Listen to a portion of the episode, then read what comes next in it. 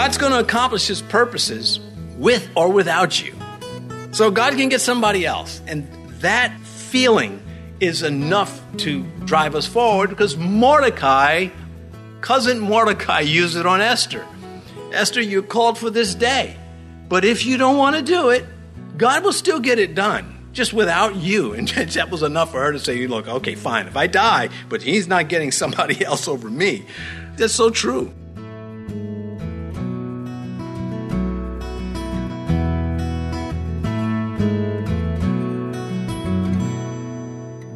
This is Cross Reference Radio with our pastor and teacher, Rick Gaston. Rick is the pastor of Calvary Chapel, Mechanicsville.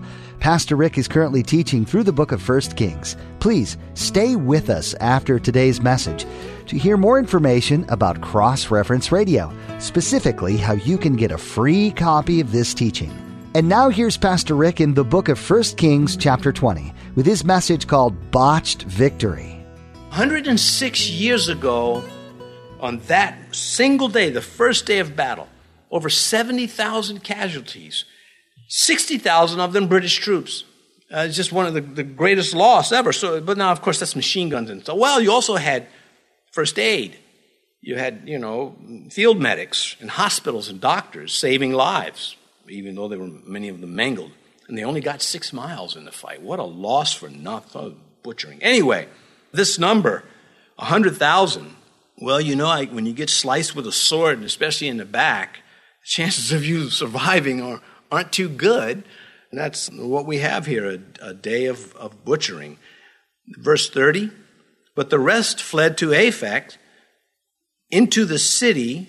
Then a wall fell on 27,000 of the men who were left, and Ben Hadad fled and went into the city into an inner chamber. Well, I'm not one to try to, I hope I'm not, excuse the large numbers in the scripture. The sometimes where there are uh, discrepancies without contradictions, believe it or not. And uh, for example, here, 27,000 men, how do you get a wall to fall on them and kill them? Well, what if it's a stadium like structure? I mean, a modern day Yankee Stadium holds what, 54,000 people, a little over that? So you get half the size of a stadium. And what if it's, you know, poor construction, you know, actually, oh, they didn't, they didn't take the core samples and stuff. They didn't go through the proper steps. You know, did you get a work permit for this? Uh, anyhow, it's not, that part I have no problem with the wall falling or the timing of it. How do you get 27,000 people in an area that tight? Well, if it's a walled city and it goes in a circle and it's a domino effect like Jericho, then yeah, I don't have any problem, especially if it's got, you know, separate tiers to it. You inner cha- chambers, uh, which is common, common in much of the ancient wall structures. You had chambers below the walls where people would, would gather. So you had troops just hanging out there, recuperating. Yeah, and, and the wall falls on them in this earthquake.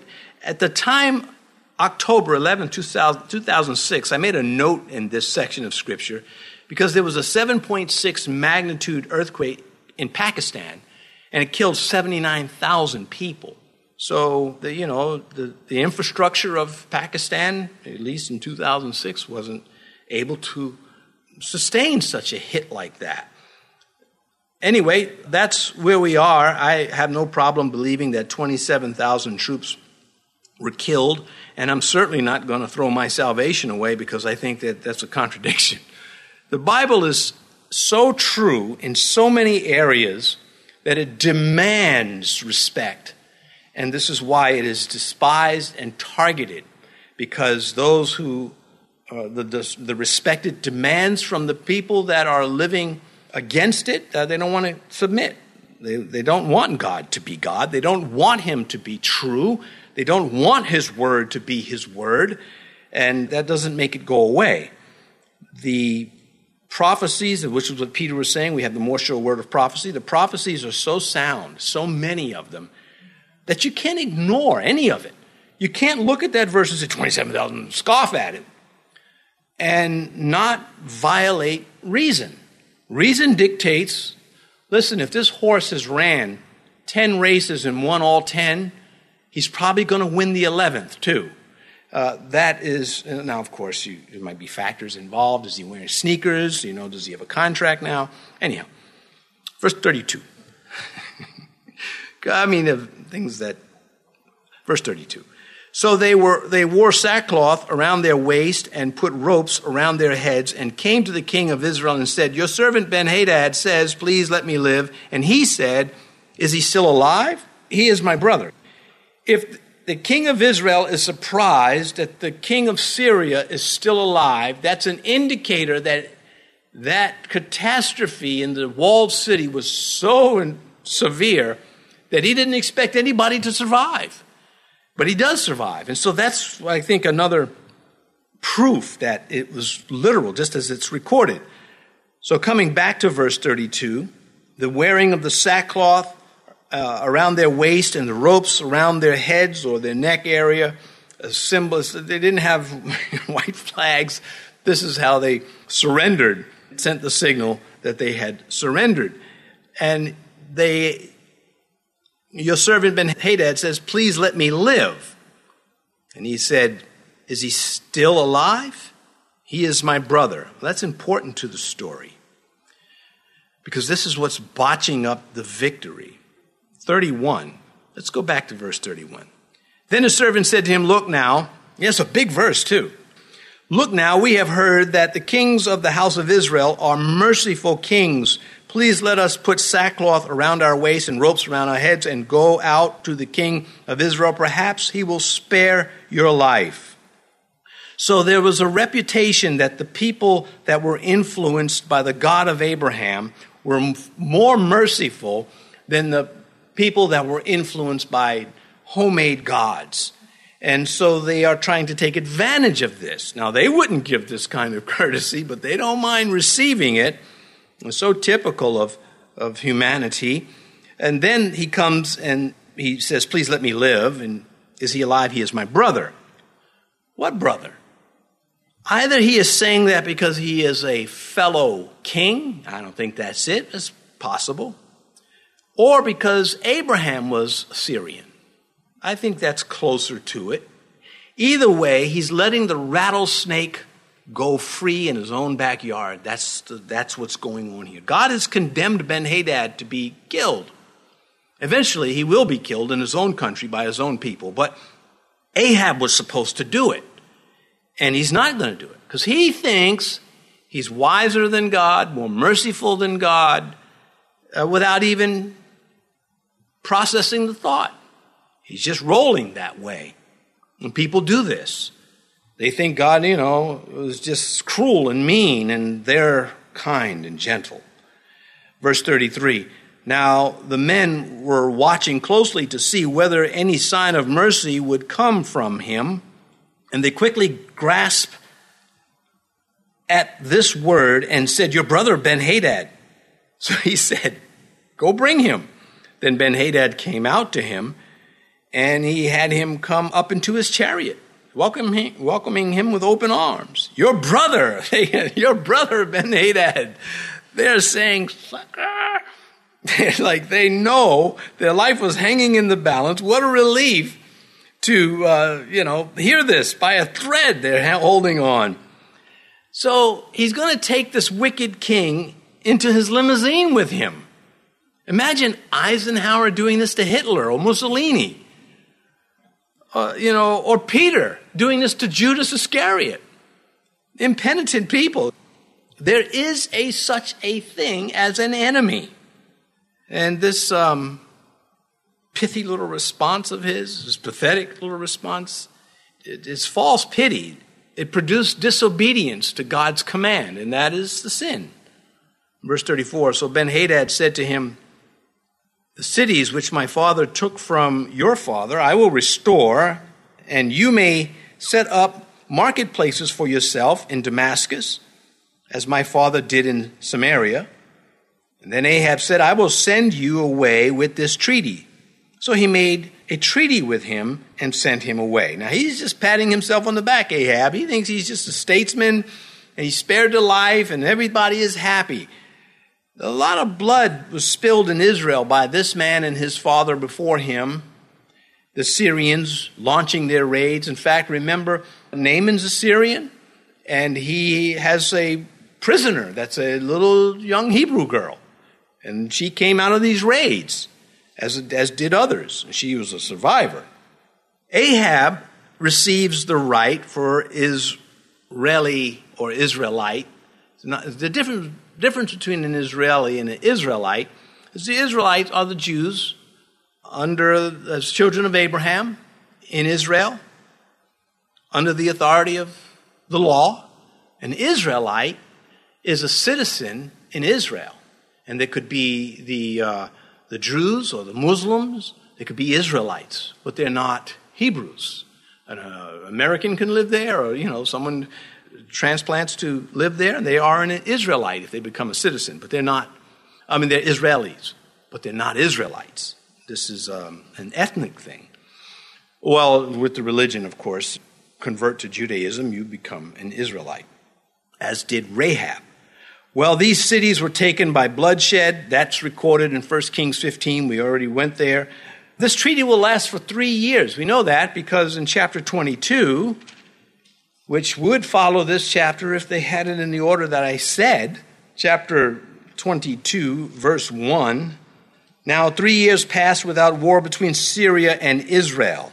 And that's based on this treaty here. So he made a covenant again with a man whom God had devoted to destruction. Verse 35 Now a certain man of the sons of the prophets said to his neighbor, By the word of Yahweh, strike me, please. And, he's, and the man refused to strike him.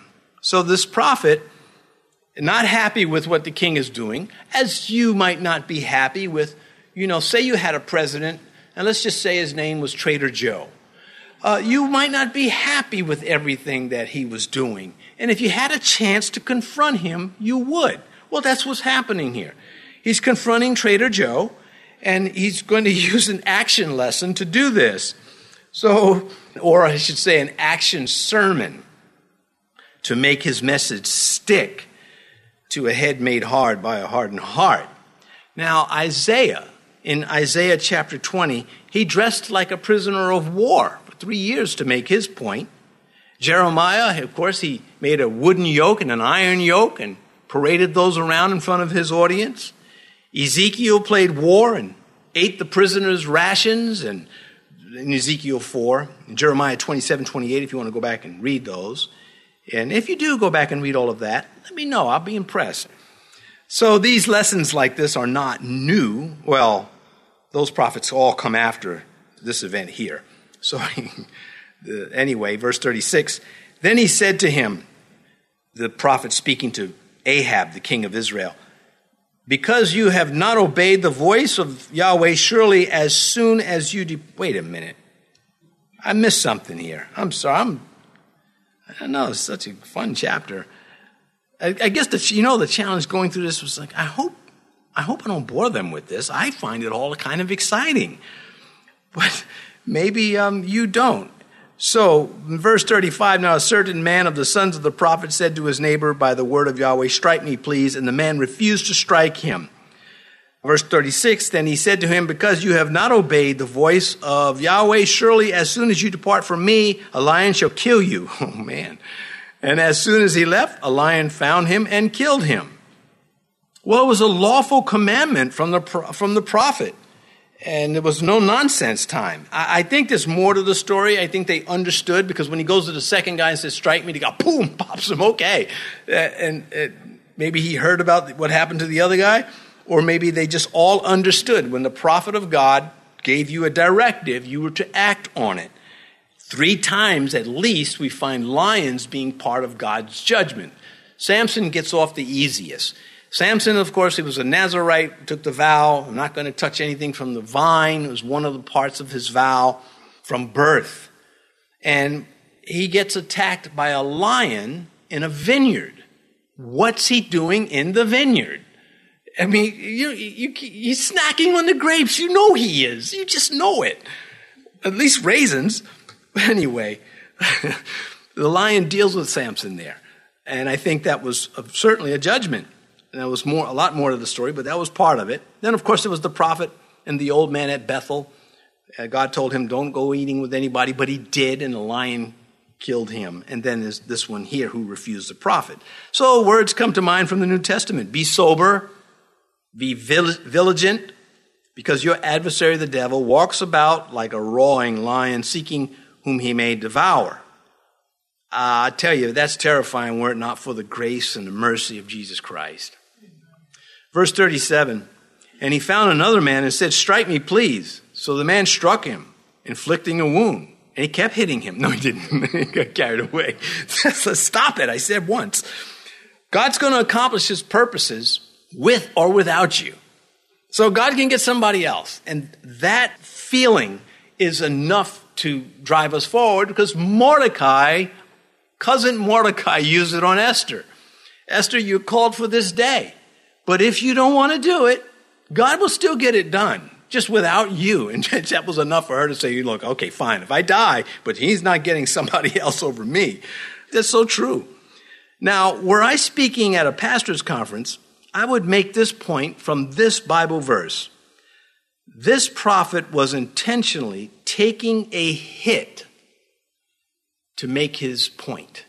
He was intentionally bringing about pain on himself to accomplish God's work. And I think nothing makes a pastor want to leave the ministry more than a broken heart, than, you know, just being attacked verbally. Physical things aren't so bad, but to, to just have folks say things about you that are half baked or not true or one side of the story you know, it can hurt after a while until you, you know, you just you learn to just deal with it with the Lord and it's fine. But in those early years, it could be hard. Paul, he took many hits to make his message clear. And sometimes it's what the job calls for, that you've got to take the pain. Uh, sometimes you might find a church and, oh, they don't have a program for your teens, but the word is preached there. So what are you going to do? You know, not take the hit and go find a church where the word, church where the word is not preached, but they've got programs. I would encourage any Christian to not be that way. From now on, let no one trouble me, said Paul, for I bear in my body the marks of the Lord Jesus. What a profound statement. I don't want to hear this mess anymore because I've taken beatings for Christ. He's saying, Who are you? Who are you to come up and challenge my ministry? Anyway, am I willing to be struck, to suffer a blow in order to effectively serve the Lord? Struck for the sake of effective ministry. That is what this picture is. This man was so devoted, he was willing to take a strike to the face to make his point where it needed to be made, and it didn't work. The king remained an unbeliever, but the prophet was faithful. And when that man Ahab stood before the Lord, he, the rap sheet against him was long. Verse 38 Then the prophet departed and waited for the king by the road and disguised himself with a bandage over his eye. So I, you know, I don't know if it was on the eyeball or not, but it was on, it was on the face. That's messed up. I would have told him, not the face. Punch, this is the money maker. Punch me in the chest or something. Here's my wrist. Hit that. Then the prophet departed and waited for the king by the road and disguised himself with a bandage over his eye.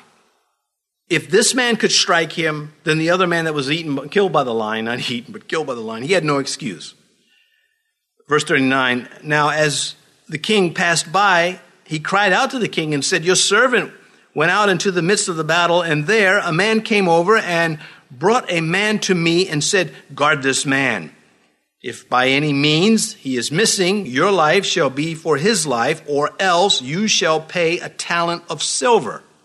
Now, this is a dramatization of the prophet. He's not, it's not a lie because he's going, it's not intended to hurt. He's, he's making his point, and the transition hasn't come yet. Uh, so, uh, verse 40 When your servant was busy here and there, he was gone. Then the king of Israel said to him, So shall your judgment be. You yourself have decided it. Ahab had one thing to do as follow the command of God to destroy Ben Hadad and whatever army got in the way. That was the one thing he had to do. And while he did a hundred things, he neglected the one. He played statesman, he played diplomat, and all the other things. That is the meaning of the parable. He was distracted by other things. He fell for it. Then the king of Israel said to him, So shall your judgment be. You yourself have decided it. Well, the king willfully allowed his enemy to go. In this parable, this action parable, the man did not willfully let the prisoner go, he was distracted. So the king wants the century to be punished for letting a lesser prisoner go. The prophet exposes the double standard of the king. You had a higher order, you let a higher valued target go free, you're causing more pain for everybody. Verse 41. Then he hastened to take the bandage away from his eyes, and the king of Israel recognized him as one of the prophets. Surprise! This is some, this is God now. This is a spiritual thing. You, you would think eh, that Ahab would submit to these things. Verse 42. Then he said to him, Thus says Yahweh, because you have let slip out of your hand a man whom I appointed to utter destruction, therefore your life shall go for his life, and your people for his people. You botched the victory. And it means something. It's not just, oh, I could have done better. It's that there's going to be more pain now because you thought you knew better than God. It was not supposed to be catch and release the king. This is war. He made a covenant with the man whom God devoted to destruction. He made a covenant with the evil one. That's what took place. That's what's being exposed. It was not for Ahab to forgive Ben Hadden or Hayden. Hey, Dad, that's it. I mean, it's hard. You know what's also hard about saying those words is because they, they, they're sentences in our languages. Hey, Dad. But that's the guy's name. so, anyway, um, anyway, where, where am I? So again, Ahab, rather than repenting, no, he just is going to go away angry and, and, and mad. Now, the Jewish historian Josephus writes little comments about some of these sections in the Old Testament, and he says this prophet is Micaiah, who we'll get to in a couple of chapters. One of my favorites, you know, Ahab hates him. Uh, and Micaiah, and the reason why is because Micaiah never had anything good to say to Ahab. Well, this prophet doesn't have anything good to say to him either. Can't prove it. I might be, I don't know. Neither did the one who recorded this for us. Well, let's see. Verse 43. So the king of Israel went to his house sullen and displeased and came to Samaria, sad and angry. Typical. He's going to be that way when he can't get Ahab's vineyard, uh, Naboth's vineyard from him. Once again, Ahab was a bad man, given a good opportunity to be great for God, and he ruined it. He brushing everything away, and in his place, rejection of, of God. So we close with this verse from Second Thessalonians chapter 2. The coming of the lawless one, that is Antichrist, is according to the working of Satan with all power, signs, and lying wonders. What makes a lying wonder a lying wonder? It's not righteous, it's foul. It may be amazing, I can't do that, but it's wrong. It's the motive, the, the, the source, it's foul. And this is the thing with Antichrist. Um, he's going to be uh, an immoral person. There'll be no excuse to accept this man. Yet, almost all of humanity will be accepting him. Well, Paul goes on and says, with all unrighteous deception, there he tells us right there, it's unrighteous. His deception is not wholesome. Among those who perish because they did not receive the love of the truth that they might be saved. That's Ahab. He's the lawless one. Truth did not matter to him. Let's pray. Our Father, another series of lessons in one chapter to strengthen us, to fortify us, to give us the ammunition that we might need in trying to reach lost souls. We thank you for your word. We thank you for its lessons. And we thank you for your love on us. We ask you in Jesus' name, amen. Thanks for joining us for today's teaching on Cross Reference Radio. This is the daily radio ministry of Pastor Rick Gaston of Calvary Chapel, Mechanicsville, in Virginia. We trust that what you've heard today in the book of 1 Kings has had a lasting imprint on your life.